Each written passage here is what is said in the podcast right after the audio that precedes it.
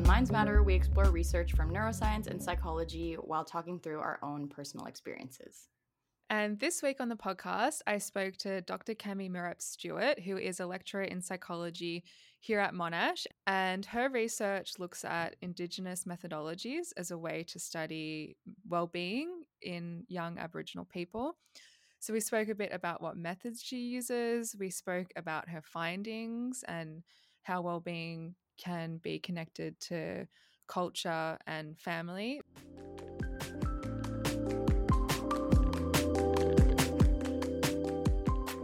My name is Dr. Cami Mirup Stewart.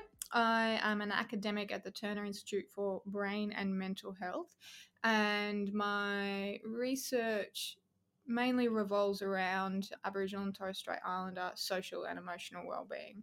So, looking at well-being from a really holistic lens in terms of not just psychology and mental health, but all of the surrounding factors that support somebody to be well, with particular focus on my community. I'm an Aboriginal woman. My family, our family history has been disrupted through the stolen generation, so I don't claim country out of respect. I defer to the traditional owners of the lands that I live and work on, but I have ongoing connections to Wurundjeri country here in outer eastern Melbourne. And because we'll have some international listeners, mm. well, probably also for the Australian listeners, could you explain what it means to claim country? Yeah, so when I say claim country, Aboriginal and Torres Strait Islander people our identity is, is heavily linked to place and country. And here I'm talking about country with a capital C. So on the continent of Australia, there are over 250 different language groups, and those language groups each belong to different countries. So there's not one pan national Aboriginal grouping. We each belong to different tribes and different clans. And so, because of a history of stolen generations and the colonialism that disrupted our ways of living, my family and many other families lost access to our home and our country and our tribes. And so, because it's such a central part of who we are and where we belong, I think it's more respectful for me to say, listen, I don't have those relationships defined. So instead, I'm just going to pay respect to where I am so that I don't go claiming something that I'm not. so, your work involves using Indigenous methodologies in research. Can you explain what Indigenous methodologies are and how are they being used at the moment in the scientific community? Yeah, so I think um, it's weird talking about Indigenous methodologies in this kind of a frame because when it comes down to it, all Indigenous methodologies are is the way that we've been doing things for millennia. Yeah. It's the way that First Nations people across the world have lived, the way we communicate, it's the way we share knowledge and we share meaning. Aboriginal and Torres Strait Islander people were one of the first scientists in the world. And so we're just using the ways that we used to practice and pulling them into a contemporary scientific environment. So I think a lot of the difference between Indigenous methodologies and non Indigenous methodologies, particularly Western and Eurocentric methodologies, comes down to the ontology and the epistemology, and essentially the values that underlie the way we do research, so our, our axiology. So it can be a little bit of a challenge using and promoting Indigenous methodologies in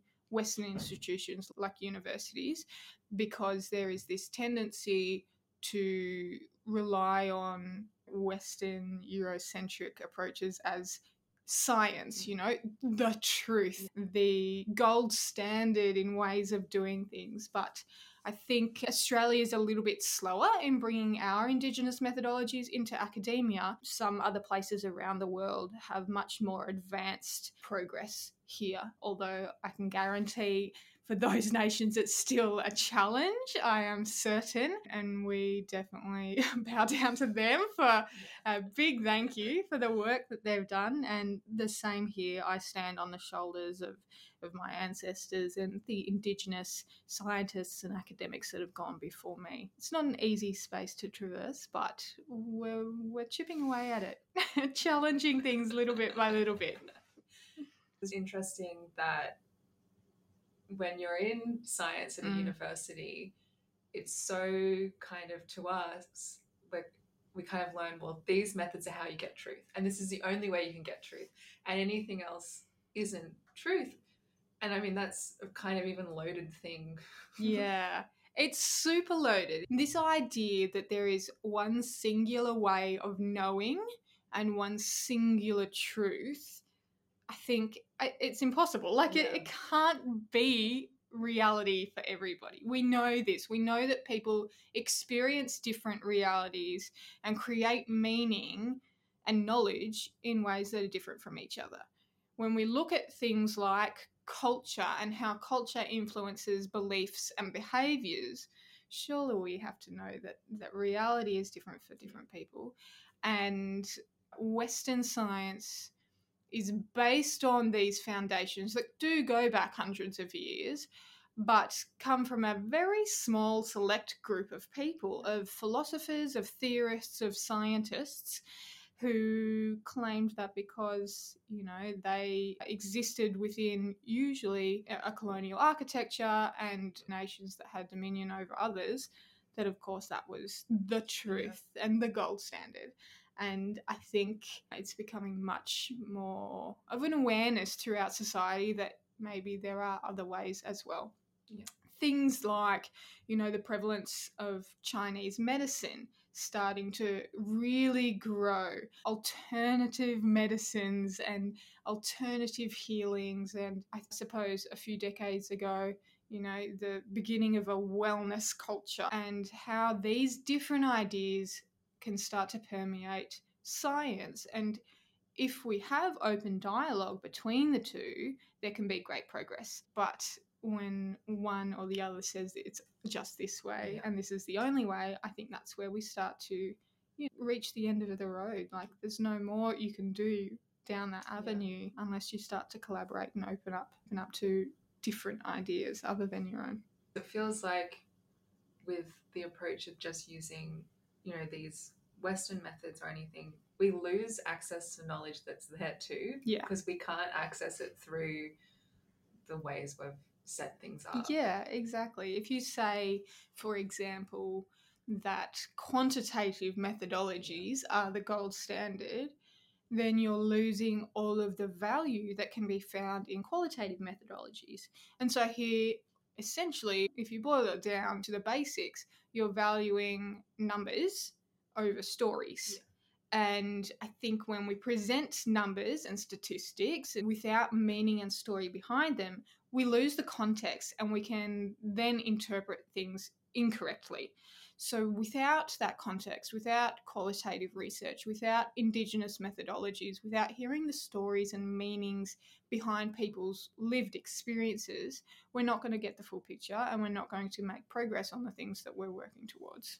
And I feel even if you do a lot of stats or anything in your research, you also know that that can, if you find things that are significant, you don't always necessarily know what's causing that. Yeah. So, I mean, even if you're just focused on that, these issues come up anyway. Exactly. And it's so easy to manipulate statistics, especially when you're reporting them. And I think scientists and academics, you know, will read an article in a newspaper that's been written up by a journalist who's interpreted some kind of a scientific report or publication. And they've interpreted it and they change language and they pick certain things that they think might be interesting and suddenly the narrative around the findings looks a little bit different. And then, of course, somebody else passes that on verbally to their friend, and then it goes down the line, and suddenly we've got a very different result compared to what the statistics originally said.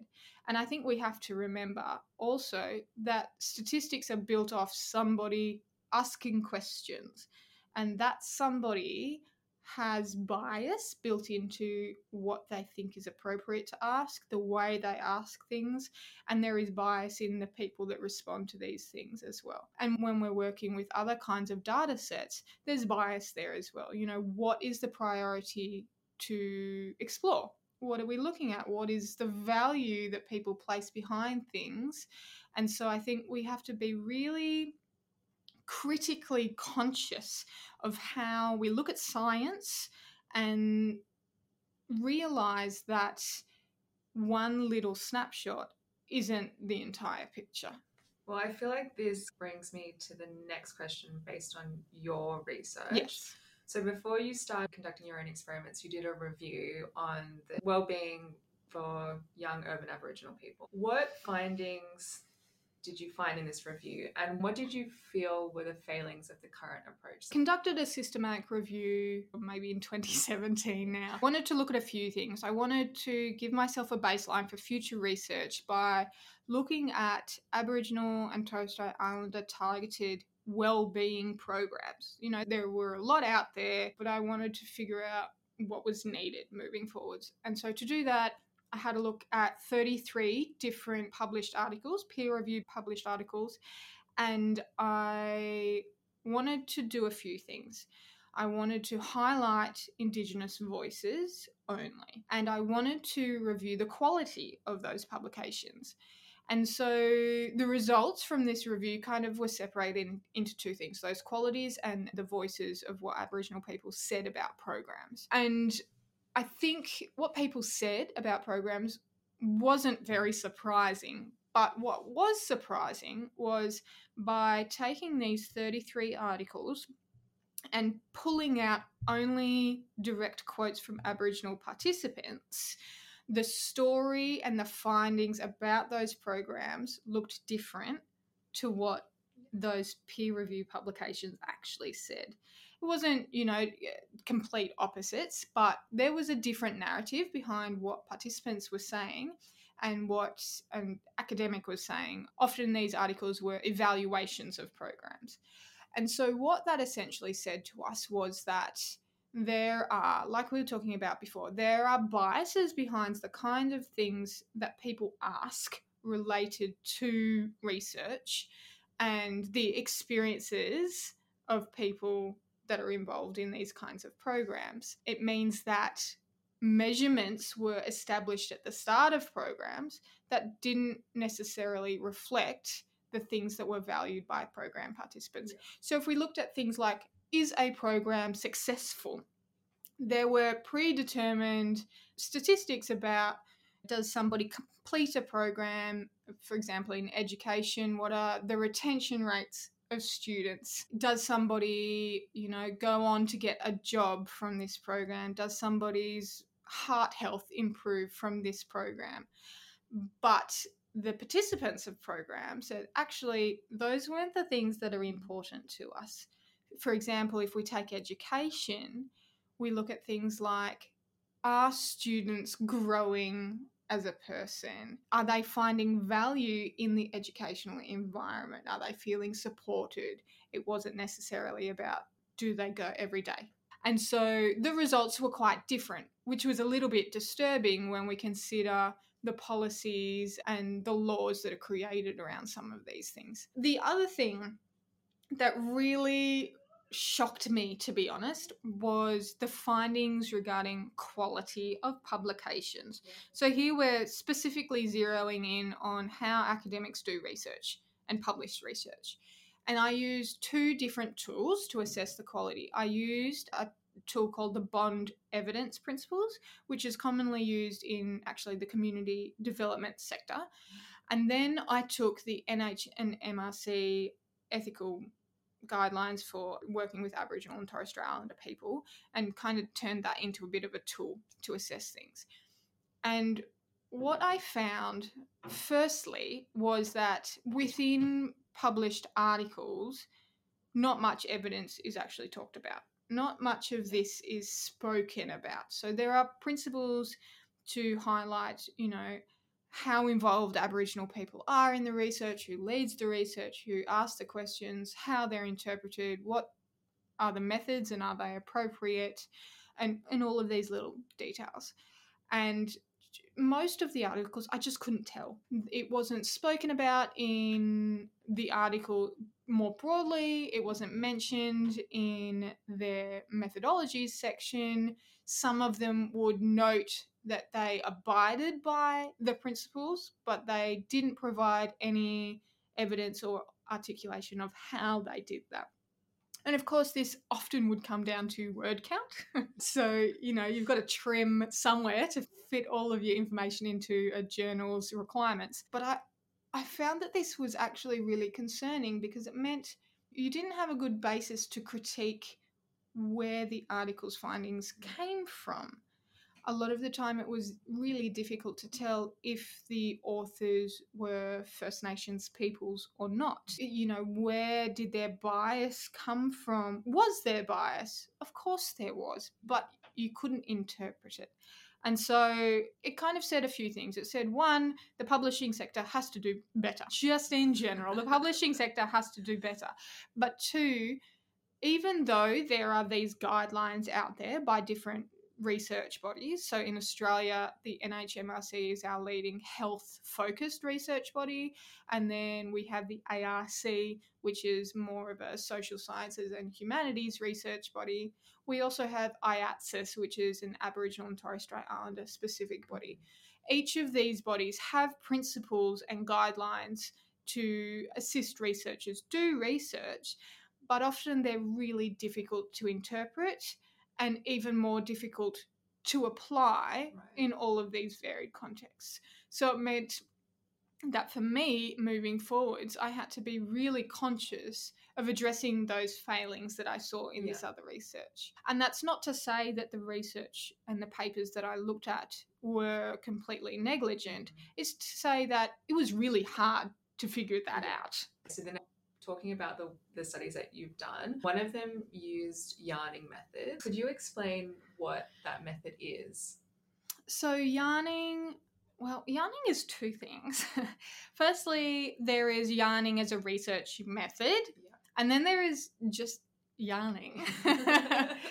and yarning is just the way that Aboriginal and Torres Strait Islander people communicate yarning is based on relationality, which is one of these principles that holds Aboriginal and Torres Strait Islander culture together. It is one of the most important values that we hold. We we are in relationship with each other and we are in relationship with the environment and the cosmos around us. And yarning enables communication that values relationality. So, really, it's about a way that we can speak to each other and talk and pass on knowledge to each other, share, and create meaning together. When it comes to the research environment, we have kind of adapted yarning as a communication practice mm. into a method that can be used within research. So, yarning as a research method is relatively new in the Australian academic environment. What happens in yarning research is that we shift the way we approach data collection essentially. You can apply it to other analysis and steps in research, but it is primarily used in data collection when you're working with Aboriginal and Torres Strait Islander participants.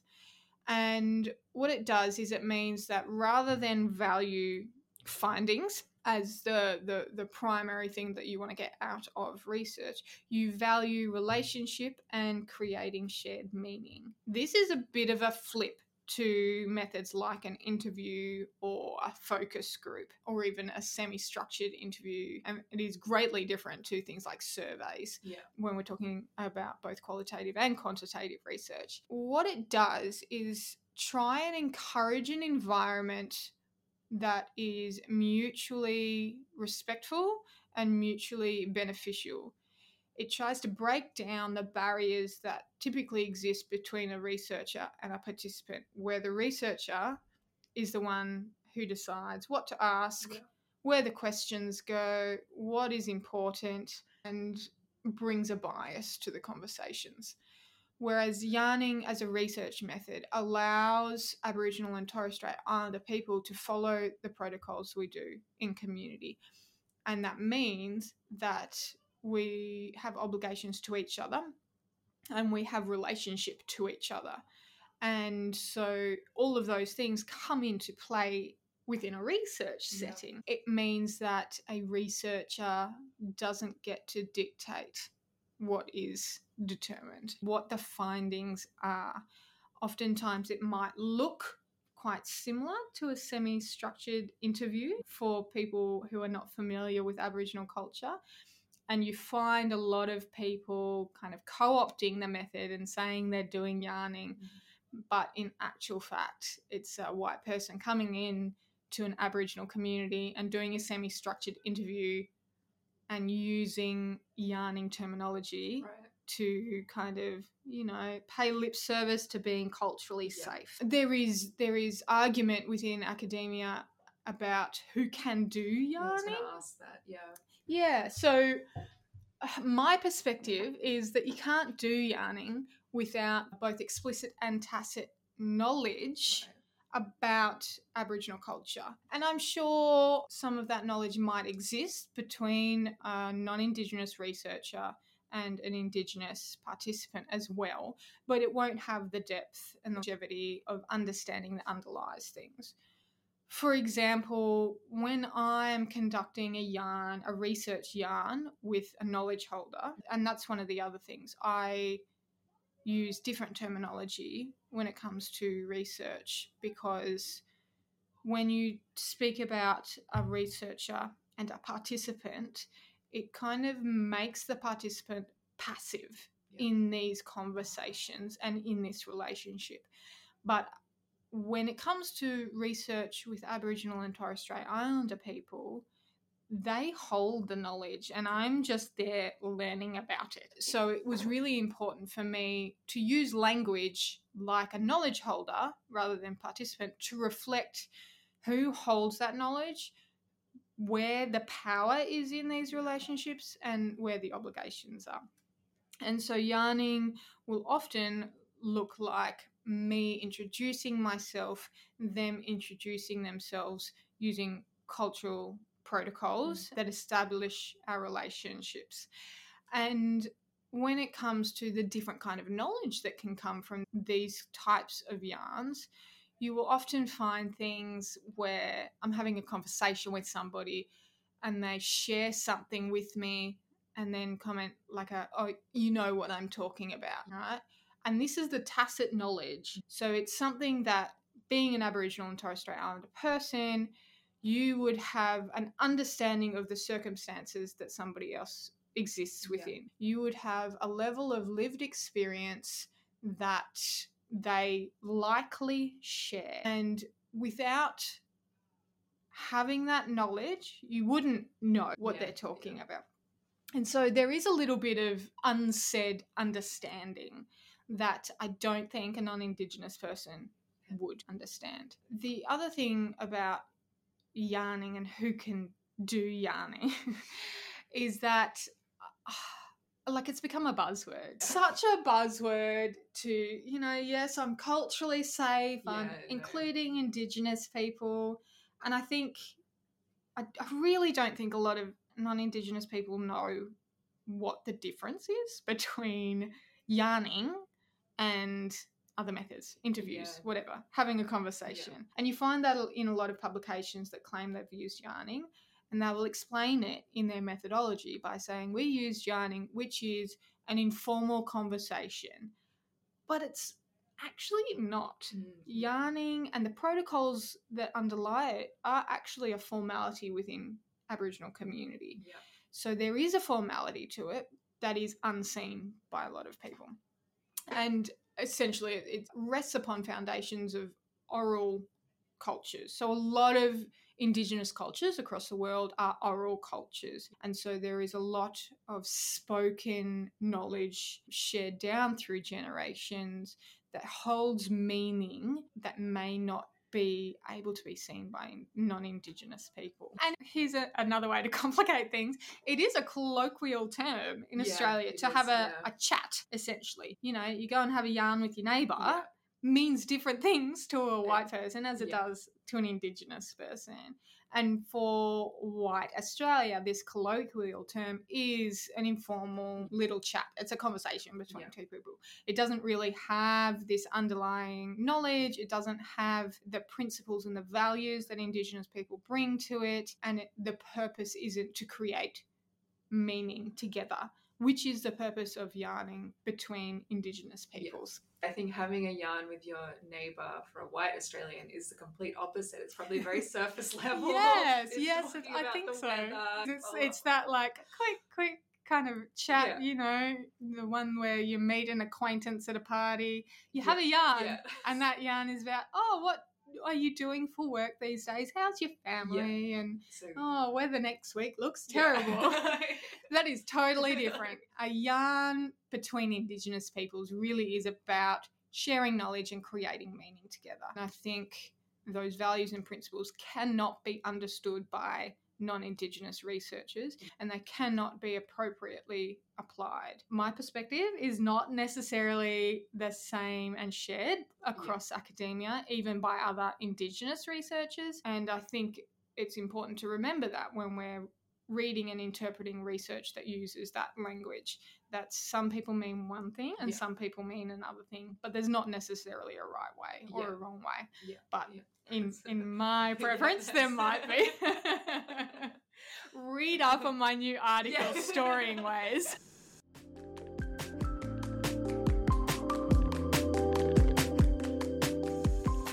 I found this interview super interesting. It's definitely a perspective that we rarely get both in science and on our podcast. I think on our podcast, we obviously tend to focus on researchers who are doing more in a sense standard right ways of, of doing research which cammi has talked about as being potentially problematic when we only focus on that and so one thing that i thought was really interesting was first just the qualitative research that she does which be it indigenous focused or not regardless of that we talk about that so rarely on the podcast and it's so rare to do that in psychology research which maybe for listeners i'm not sure how like surprising that is because i think a lot of times when when i tell people i'm studying psychology they think i'm doing therapy so uh, probably something more similar to doing interviews when we're actually just like coding all day and like yeah doing numbers. So i thought the aspect of the qualitative research was really interesting and really important. And also within that a lot of what cammi was talking about was acknowledging your own positionality. So thinking about who you are when you're when you're doing your research. And i thought it'd be interesting for beth and i to kind of talk about the idea of positionality in quantitative research which is what we typically do. Because I think when we're doing interviews and when there's a more qualitative aspect, it's really normal to acknowledge that because people are more transparent about the fact that they're interpreting their Yeah. data. Whereas with quantitative stuff, where it's just quote unquote just numbers, that's supposed to be the researcher is completely removed from it and the science is just kind of like happening. But as we know, that doesn't really happen. So I don't know. I was just wondering, Beth, if you've ever thought about positionality in your research and if you think you might do it more now, or if you think your research maybe is like a little bit more abstract, so positionality doesn't make sense, or what are your thoughts on that? I think that that is a really interesting thing to think about. So, in my research, I use quantitative methods and I do coding and running these simulations, like these computational modeling simulations, which is at this kind of higher level abstract place. I guess we think of it that way. But what I'm interested in is mental health and optimism bias and things like that. I bring so much, and my research, I think, is also informed a lot by my personal beliefs about those things and how I've seen other people experience those things. And it's no way just, oh, these are the numbers that relate to anxiety, and these are the numbers that relate to this kind of thing. And then I'll just plug those in, and then that's what comes out. No, it's I, because of my experience, because of people I love's experience, I have all this belief about what I think this number should be and why this number should be that. And I do it that way. I don't know if you've had that experience as well. I feel like I'm kind of in the middle because I study a lot of my work studies social identity, but we do it in a quantitative way. So my lab is like a social neuroscience lab. So a lot of the studies that we run are also just like brain scans and thinking about social identity like in the brain. Mm. And so I think because of that, like you're saying, it feels in a sense you're kind of shielded from this positionality stuff because it's like, oh, it's just, I can't mess directly with someone's brain. But at the same time, I think there's like, there's two places in which I think your your positionality as a quantitative researcher really comes into play and where it's just impossible even though the philosophy behind quantitative research is that you're a scientist that's just discovering the truth. I think this is also just in general messy in psychology. And any scientist technically running that study, right? Like we talk about the replication crisis, any scientist should find the same results. I think some of the mm-hmm. differences come into first just the questions that you're asking. Why are you asking that particular question? And where does it come from that you want to ask that question? And so, like you're saying, some of your research that's on mental health, you might have experienced something in your life that leads you to say, I think that this is tied to this, right? So I think the questions that we choose to ask and the way that we choose to ask them is really, even if then we start measuring it in numbers, that's really tied to who we are as people and what we've experienced. And then, like you said, definitely in the analysis, people say numbers don't lie, but like numbers can be bent. we can choose the numbers that we want. We can choose to report like really specific numbers, just the same way that I think sometimes qualitative research is criticized for not being precise enough, for example. But the thing is that I feel like it's just more honest in the research process of saying these are the themes that I think came out. And you can do the same thing in your data. You can pick out certain themes. And especially if you don't do things like specifically register what you what your analyses are going to be before you do them it's really easy to trick yourself afterwards too and so i think yeah a positionality statement would be really interesting to implement in quantitative research as well, but it seems yeah, hard to do that because it's so antithetical to what Western science and quantitative research is about. Just mm. discovering truth. This are just doing experiments and trying to figure out what is really out there without messing with it too much. So what would it mean if all we were doing was in these, you know, carrying out these experiments to discovering truth without us and our histories and everything being involved in that like that, unless we were robots i mean that wouldn't that wouldn't work because yeah we have motivations we have emotions we have all of these things that come into it. And it's interesting because i feel like there is this thing oh well we should be you know bringing any of this stuff into our research. But i've noticed recently i've been having more conversations with people who are like you know what? It's great that you care so much about this because you've had personal experience with this or it's great that and that's actually i feel like that's changing a bit now so it's not so much oh we just have to be in our white coats saying numbers and facts with no emotion or personality behind us i think there's a shift now to be oh it's actually amazing that you can relate to and understand these kind of issues in your research as well. So, older PhD students told me that it was really hard for them to get some of the stuff that they wanted to do approved basically by some of their advisors or other researchers who are black scholars who wanted to study black psychology would be told oh you have you have too much you care about this too much and so you're there's no way you can be objective and there's no way you can actually study this as a scientist which i feel like i'm the complete opposite of that where i feel because a lot of the research that i'm currently conducting looks at latino communities and hispanic communities because we are in Santa Barbara and there's just the population demographics are 50% Hispanic here. And I'm obviously not I'm not Latina, I'm not Hispanic.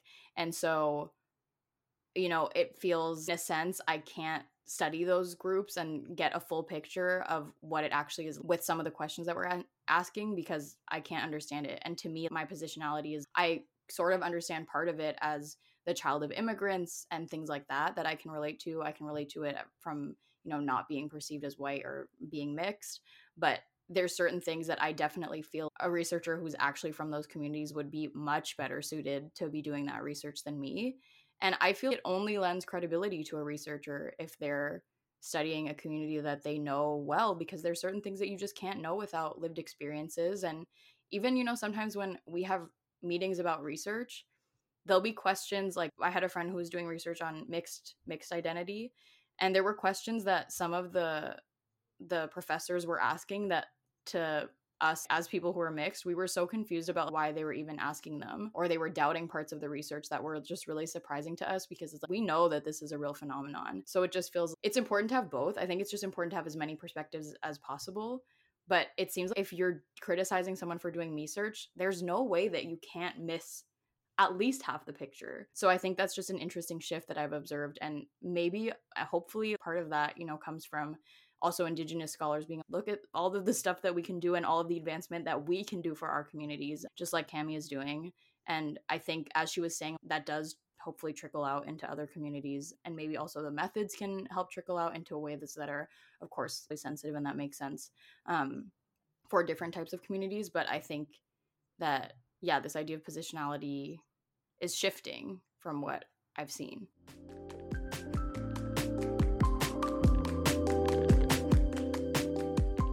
So, with your research on young urban Aboriginal people in in Melbourne, what so you use this yarning mm-hmm. method? Mm-hmm. What did you find from that from that study? Yeah, so I did. This is actually my PhD research, and I wanted to build on that systematic review about well-being and one of the findings from the systematic review was that a lot of research about Aboriginal and Torres Strait Islander people focused on older people or children and also focused on remote and rural populations, which essentially kind of fulfills the stereotype of Aboriginal people and doesn't reflect the reality that the majority of Aboriginal and Torres Strait Islander people live in urban environments. They live in capital city. And here in Naarm, in Melbourne, there is a huge community of Aboriginal people that belong to a variety of different countries and nations and clans. And their history and their experience of well being, their everyday life, does look different to Aboriginal people that live in remote communities. And I thought it was really important to explore what the experience was here and to look at it from the perspective of a young person. Because culture and well being for Aboriginal people are intricately linked. And so the study that I did used yarning. We spoke to 20 young adults between the ages of 18 and 28 here. And essentially, we just explored this concept of culture and culture's relationship to well being. And it was kind of guided loosely by a model that was developed by Aboriginal and Torres Strait Islander psychologists called the social and emotional well-being model. And this is typically represented in a wheel kind of imagery that defines that there are a number of different holistic domains that create wellness. And to have positive well being, you need to have connection to each of these domains. And those domains include things like your physical health and your mental health, but it also includes things like connection to your community, connection to your culture, connection to your family, connection to the land. So it is a much more holistic idea than if we're talking about well-being Uh, as just physical and mental health. And it also incorporates the idea that well-being is both experienced and expressed in the context of social, historical, and political determinants. So you can't extricate that. Wellness exists in a context, and we have to respect that context. So I spoke to young people about that. And I, I, produced a couple of papers out of that research. And the first paper was actually a bit of a stumble in the start of my research. When you, a lot of people do yarning, you can kind of develop a bit of a yarning which kind of gives you guidance about your research topic has a few example questions you don't want it to be like a script and formulaic you just kind of want it to give the research participants the knowledge holders the opportunity to explore what they want, where they want to go with they want in this conversation. One of the first questions I had was about what is culture to them. And within maybe the first four yarns I had with people, I very quickly realized that the definition of culture was different. And I had made assumptions that we had a shared understanding of how they defined culture and we didn't. And so after those first few yarns, I kind of amended it to start by exploring what and how they conceived culture. And the first paper that came out of the research kind of explored that what culture was to young Aboriginal people living in the urban environment of Naarm, of Melbourne, which was really cool because I think as with minoritized people across the world, stereotypes are often drastically different to the everyday lived experience. And that is the exact same for here in Aboriginal Australia. The stereotype is quite dark skinned, living in a really remote community, practicing really traditional forms of culture. Um, and then the really shitty stereotypes like, you know, alcoholics have no education, they don't work, just rely on welfare. And then the really, really damaging ones, things like are abusive and violent, are criminals. Petrol sniffers yeah. is a great one for Australia. um, and what we actually wanted to explore was, you know, especially living in an urban environment and for young people who, a couple of generations after the initial invasion of Australia, what does culture look like? How do they experience culture? And of course, it was quite varied. And so, what we found was young people explored culture both from a traditional lens and from a contemporary lens. And it wasn't a binary like that either, it was a spectrum and it was all interrelated. And so, young people spoke about practicing traditional dance or traditional craft activities or painting or music. But then they also spoke about going to political rallies mm. or going to a rap concert. But mostly what they spoke about was a timeless thing. And it's what I've spoken about before was that culture is based on relationships.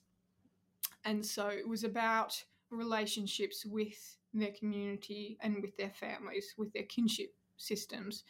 And that was culture. Practicing those relationships, being in those relationships, building and forming those relationships, and nourishing them was what culture was. And it was really interesting because a lot of young people expressed that they experienced this kind of feeling that they were disconnected from culture, which I think speaks to the power of a stereotype.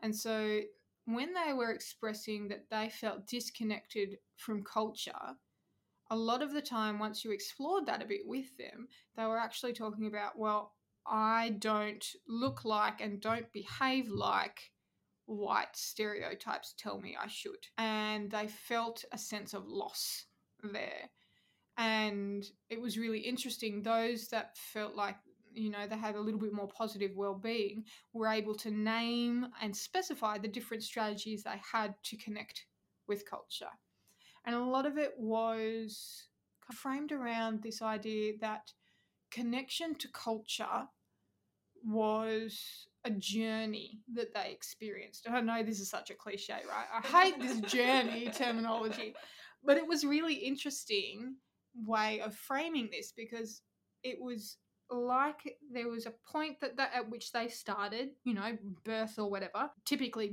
before that, it was a point at which their family, their parents, uh, that they started, and it's something that they're working towards. But there was no end point to this journey. There was no, I've achieved connection to culture. It was a lifelong learning, a, a receptivity to connecting to your culture at each stage in your life. And some felt that they were at different stages in that to others through a variety of factors. And that connection to culture and their perception of being connected to culture, that perception was what influenced their well being. And so it wasn't a yes, I have good physical health or you know no i've been diagnosed with mm. depression or anxiety.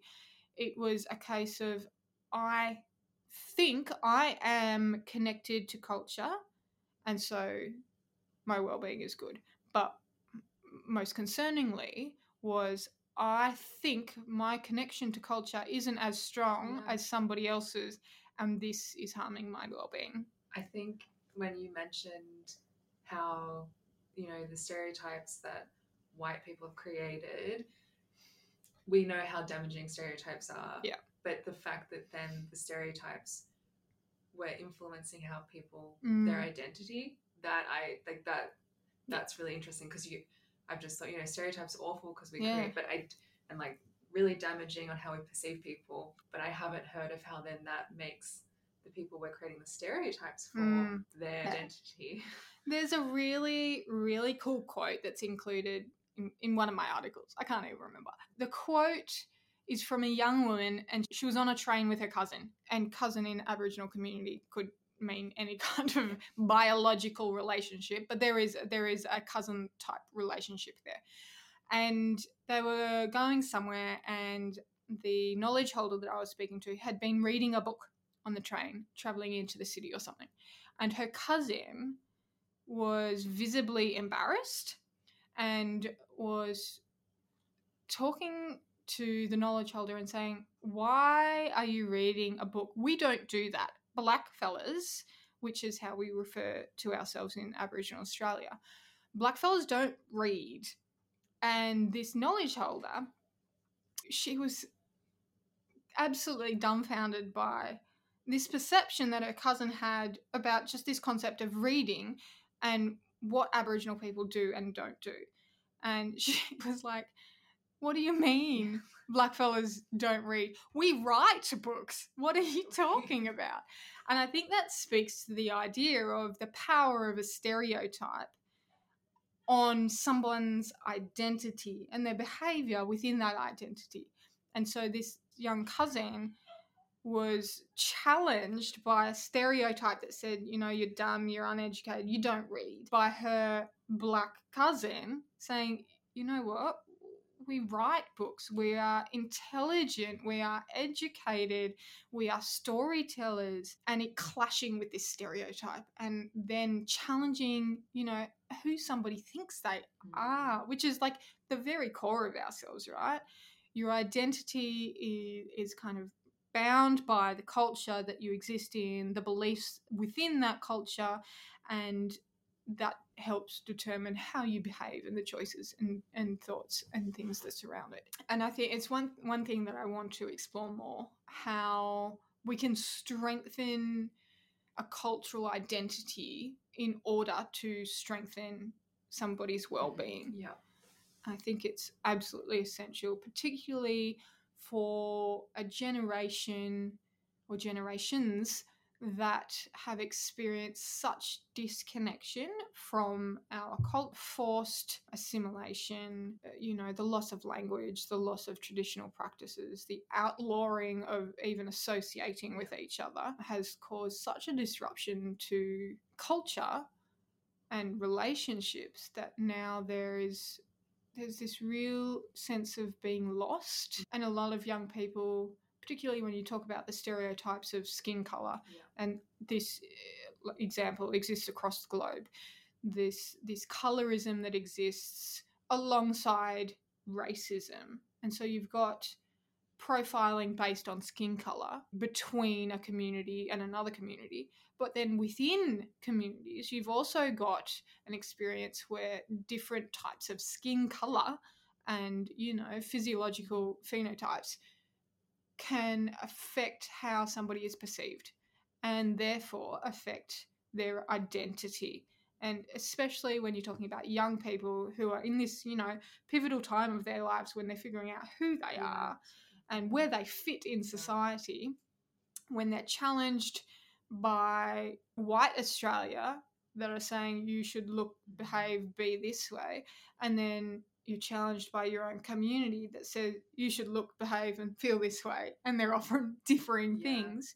It's a really difficult space for young people to navigate. And so, yeah, that study really explored this idea of what is culture and how can young people explore the strategies that they have for connecting to culture. Starting to be really practical about it. One of the young people shared this story that I found really lovely, and a few of them spoke about living in urban environments that are concrete jungles mm-hmm. really challenged their connection to country. Most young people lived off country. And in Australia, that means that they weren't living on the lands of their ancestors. They had, you know, come come to Melbourne to study or to find work or something like that. And it's this concrete jungle, and they struggled with being connected to country. And this young person shared with me this story of, you know, when I'm feeling stressed, when I've got anxiety, when everything just feels like it's bubbling around me, I need to center myself. I need to ground myself. I need to calm myself. To do that in this urban environment, I grab a gum leaf on the way to work. I'm walking to work, grab a gum leaf, scrunch it up in my hand, and smell that scent of eucalyptus. And just that simple practice for her, you know, it's not going to solve all of her problems, but it gave her a sense of being connected to ancient place underneath the layers of a building underneath the concrete the footpaths the cars around them still existed the lands of ancient peoples and the spirit of the country and she can grasp that by having a smell of a gum leaf on the way to work. Which i just thought it's it can be this simple. When we kind of extrapolate these ideas in australia we've had for decades now this discourse that there's a huge gap between the health and well-being of aboriginal people and non-indigenous people in particular mortality rates are like 10 years different. And you know there's been money thrown at it there's been policy after policy targets all over the place national strategies and frameworks that have really gotten nowhere realistically. And one of the reasons i believe is because the people in power that have this decision making capacity aren't listening properly to aboriginal people who can give you strategies like I need to crush a gum Yeah. leaf. And one of the other young people, she got really riled up and she was like, This is so stupid. You know, we've got, there's Medicare in Australia that is meant to provide funding and support for all of these different medical and healthcare services. Why can't we get Medicare to fund something like going back on country? Mm, yeah. you know it, what does that look like i don't know maybe it's a day's leave to go back to your home country and connect and kind of back build up that relationship with country with your community back home that kind of thing because we know how important that is to our well-being that's so much more important than a trip to a white psychologist that i've been waiting six months to get into that has no idea about the impact of racism on my everyday life. Why can't we use something cultural? Why can't, obviously, but why can't a white institution support something like that? And I think the overall finding from my PhD research was that young people have autonomy, they have the strategies, they have the voice. We're just not giving space to learn from those things, which I think it's just it's so obvious. it's so obvious to a lot of the problems we have across society. We're not listening to the right people in the right ways and then actioning it. It's so interesting because, in terms of physical health and everything, we know how much well being and happiness and all those things contributes to that. Mm. We know that. So, if there's this missing thing of, you know, feeling Mm. connected to your culture or identity, it makes sense to foster that and support that so the other things can, you know, more. into Yeah.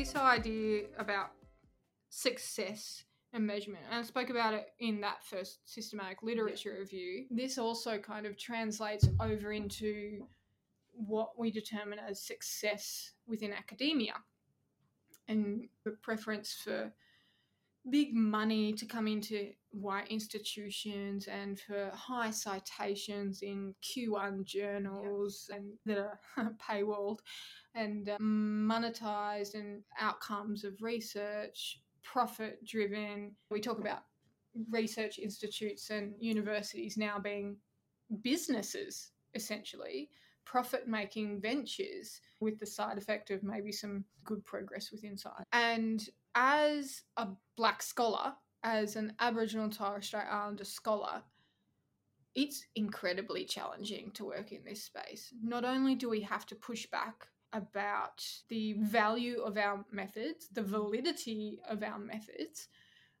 but also we have to push back about the priorities in terms of outputs and the the measurements of success. I lead a group of Indigenous graduate students here, and one of the things that I learning from an elder of mine, one of the things that I now promote is if you have to do what the university tells you to do, okay, great, do it because you know you still have to exist in this environment. But your obligation and your priority needs to be the benefit of your community, in those relationships, supporting the well-being of your community. And that means that okay, go and get your journal article ticked off, whatever. But perhaps you should also be running a workshop Yeah. with community about your findings. Maybe your publications shouldn't be paywalled. Maybe you should use accessible language Yes. Mm-hmm. maybe maybe it's about directly challenging government policy and saying you know what? Okay this is my finding. What are you going to do about it now? How is this going to create change and create progress and create movement? Because research without action is nothing. It's Yeah. an egotistical venture that sits on somebody's shelf somewhere that makes you look good because you're a published author. It means nothing to my community. They don't give a rat's ass that I have a fancy qualification and I sit in a nice office in a big university. What that means is I have extra responsibility to use my position and the vast privileges that are offered me to create better solutions for my community. Yeah. And that means that I need to challenge the metrics of success. And I think this is something that a lot of scholars of any background end up being really challenged by. A lot of people go into research, particularly with this idea that they're going to create positive change in some way. And they end up being drowned by an institution. And, you know, you can get so easily burnt out. And so many people leave research because the, it's not aligning with their values. And I think there is a big opportunity building on the incredible work of Indigenous scholarship across the world to say, you know what, there are better ways of doing this. Yeah. We can still make great progress using Western methods if you Yeah. want. Okay. But you know what? Making money off some scientific finding, not not- not a great outcome. Making change to somebody's health, great outcome. Where is the translation there, and where is the priorities there? It's a bit of a challenge for people of color in the university and academic sector. Yeah, and so so much of success is measured by citations. What oh. gets cited these kind of quote unquote sexy things Yeah. about like Alzheimer's, you know, all this stuff in like nature. I mean, that ends up being Yeah. the measure of success. But Yeah. there's all these different things that we need to explore and help Yeah. with. What if we measured the outcomes of that in like how many people in different communities Yeah. benefited from that research Yeah. and felt understood or educating people? Uh, uh, Yeah, exactly. yeah. Like it could go into so many different spaces. And I see great value within academic institutions for positions whose sole focus is to action that research in some way. Because it is a skill to be able to translate, you know, academic jargon and quantitative statistics and all of this kind of stuff into language and outputs that community everyday public understand. That it is a very specific skill and i don't think everyone has the capacity to do it. But i think part of that the reason behind that is because we're not trained to. The value isn't given to that. And you know my promotion potential rests upon my ability to bring in big bucks to the university and you know have my name splashed around in oh, it's it's wild so one of the things that our research institute and university values is international collaboration which i have no problem with this is a great thing there's great things to be learned just like this podcast from other cultures and and other countries my research is in aboriginal and torres strait islander health Yeah. in Naarm, Melbourne. You know what? There's not a great amount of Aboriginal and Torres Strait Islander people that live in international context. So, yes, there are lessons that can be shared, particularly from other Indigenous communities that have been colonised. But the specific and localised findings are for my community. My collaborators need to be community members. And yes, it is valuable having these international collaborations, but they're not my priority. One journal's not my priority. My community is not going to gain anything from me getting published in one of those. So we really need to rethink the principles on which our academic actions lie on. And it's hard, but I think we have to push back and challenge a lot. Because I mean, it's stating the obvious, but if your goal of your research is to help your community, then it's best if your research can fulfill that. Do you know what I mean? yeah. Like this should be obvious, but we've got so wrapped up in this warped idea of capitalism and colonization, which is so intricately tied together, and even democracy, right? So intricately tied to colonization and capitalism that our priorities are skewed. You go and ask an academic researcher what's important to you, and they're a human being. What's important to them? You know, their kids being happy, them, you know, having a connection to themselves. This isn't about these weird ideas that, like money, skewing this idea of success. I read a fantastic quote the other day saying, you know, you don't actually want to be rich, you want to be free. Money buys a lot of freedom these days, but money is not the thing that people Yeah. want. People want the freedom, and we've lost sight of that.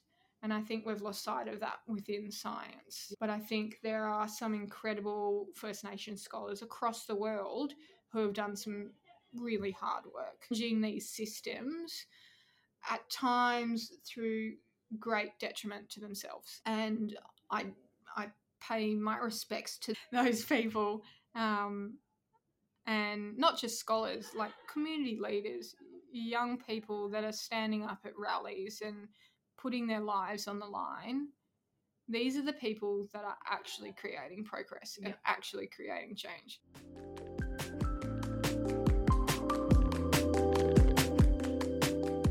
So one of the other things that I found really interesting about your conversation with Cammi was the idea that the way that our science is structured is just so counter to being able to engage in this type of slower research, this type of research that uses indigenous methodologies and that to me that felt like one of the fundamental clashes is the way that our incentive structures are built versus the way that this type of research this these indigenous methodologies are should be done ethically for example. And there was one uh thing, thing that i'd read in a nature like op-ed that i'll i'll link in our show notes where someone was talking about the fact that they they were also a native american and they were working with a tribe in arizona i believe. And they had been working to build links with this group between the group and the university specifically for several years and that the tribe has to obviously agree to have this research done and that takes time because they those leaders have to engage with their communities and make sure that that's okay. And the only ethical way to do this type of research is to get consent full consent. But because that's such a long process it's impossible for a phd student who's expected to graduate in 4 to 6 years to wait for 3 years to be able to conduct ethical research right? And you're just not going to get paid if you can't do the research that you said you were going to do Similarly, if you're a tenure track professor, so if you're an assistant professor, you basically are auditioning for your job for like six years or five years. And if you can't get those metrics out, if you can't pump those metrics out, then you're not going to get a job. So if you want to do really valuable research with an Indigenous community, that incentive structure is just not there for you. And there's so many examples of this incentive structure that we've built around science that completely clash with doing ethical research in lots of domains to be honest like not even just these indigenous methodologies but i think it's so stark when we think about the way to do research and repair some of the damage that has been done over the years with science and indigenous communities. And i was thinking when i was speaking to cammi i thought it was really interesting this idea about so how do you get grants and all of these things? Well it's by publication so you need to be cited a lot. But as she was saying if you're studying you know a indigenous community in melbourne that's probably not going to be cited a lot compared to some i don't know nanomedicine study or something that so what i was thinking when i was thinking about this i thought okay so i'm doing this phd and i want to get publications and everything but are the publications really representative of what I want to achieve? Like, wh- what are my goals as being a scientist? My goals are I really want to help other people. I want science to feel accessible. I want people to feel empowered. Those kind of things are what I care about. Will my publications that other scientists read reach that goal? No. What will reach that goal? One of the things is doing this podcast. I really, really love doing the podcast because I love being able to explore research in this way that then you know you guys can all engage with as well and that's a part of the thing that I love or if I want to study mental health I want to be able to get tools and things out there that people can use to improve their lives but that doesn't necessarily mean that that will be a paper that's highly cited and I mean same with the podcast this is never going to be cited. So if we want to be in research careers these things that we do that are actually achieving our goals aren't going to contribute to that career, which, yeah, I just was thinking a, a lot about that and, and what our outputs are and, and what matters to us.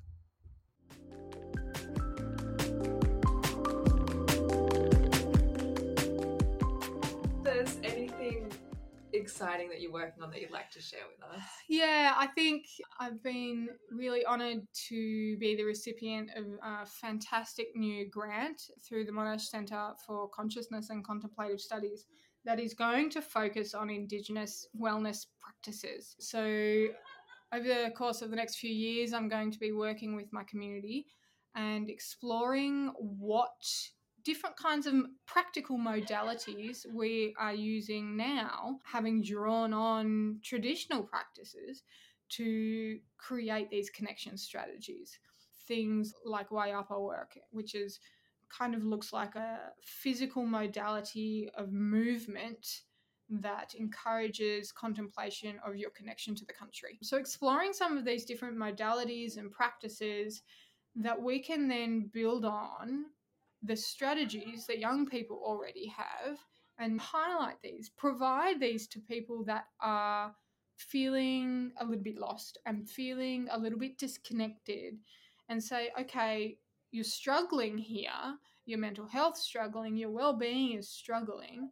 Here are some things that we know work. How can we support you to join in these different things? What are they going to do for you?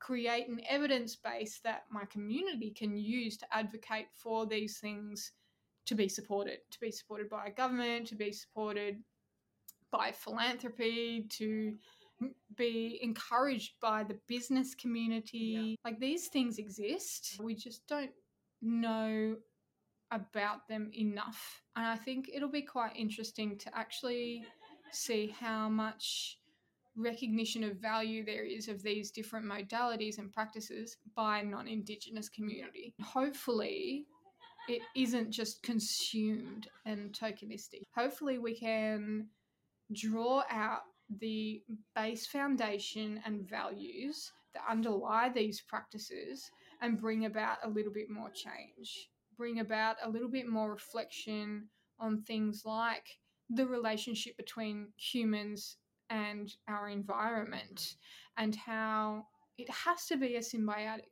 nature to be sustainable. This idea that, you know, the environment and being an environmentalist and being a sustainable living human, there is so much to learn from the way First Nations peoples across the world have done this for generations upon generations upon generations. My goal is that we can take these lessons and listen to these voices from Aboriginal community to support our own well-being and to support the growth and progress within our own communities. So hopefully we get a little bit of engagement across the next few years and uh, with a little bit of agitation on the side, we might see some change.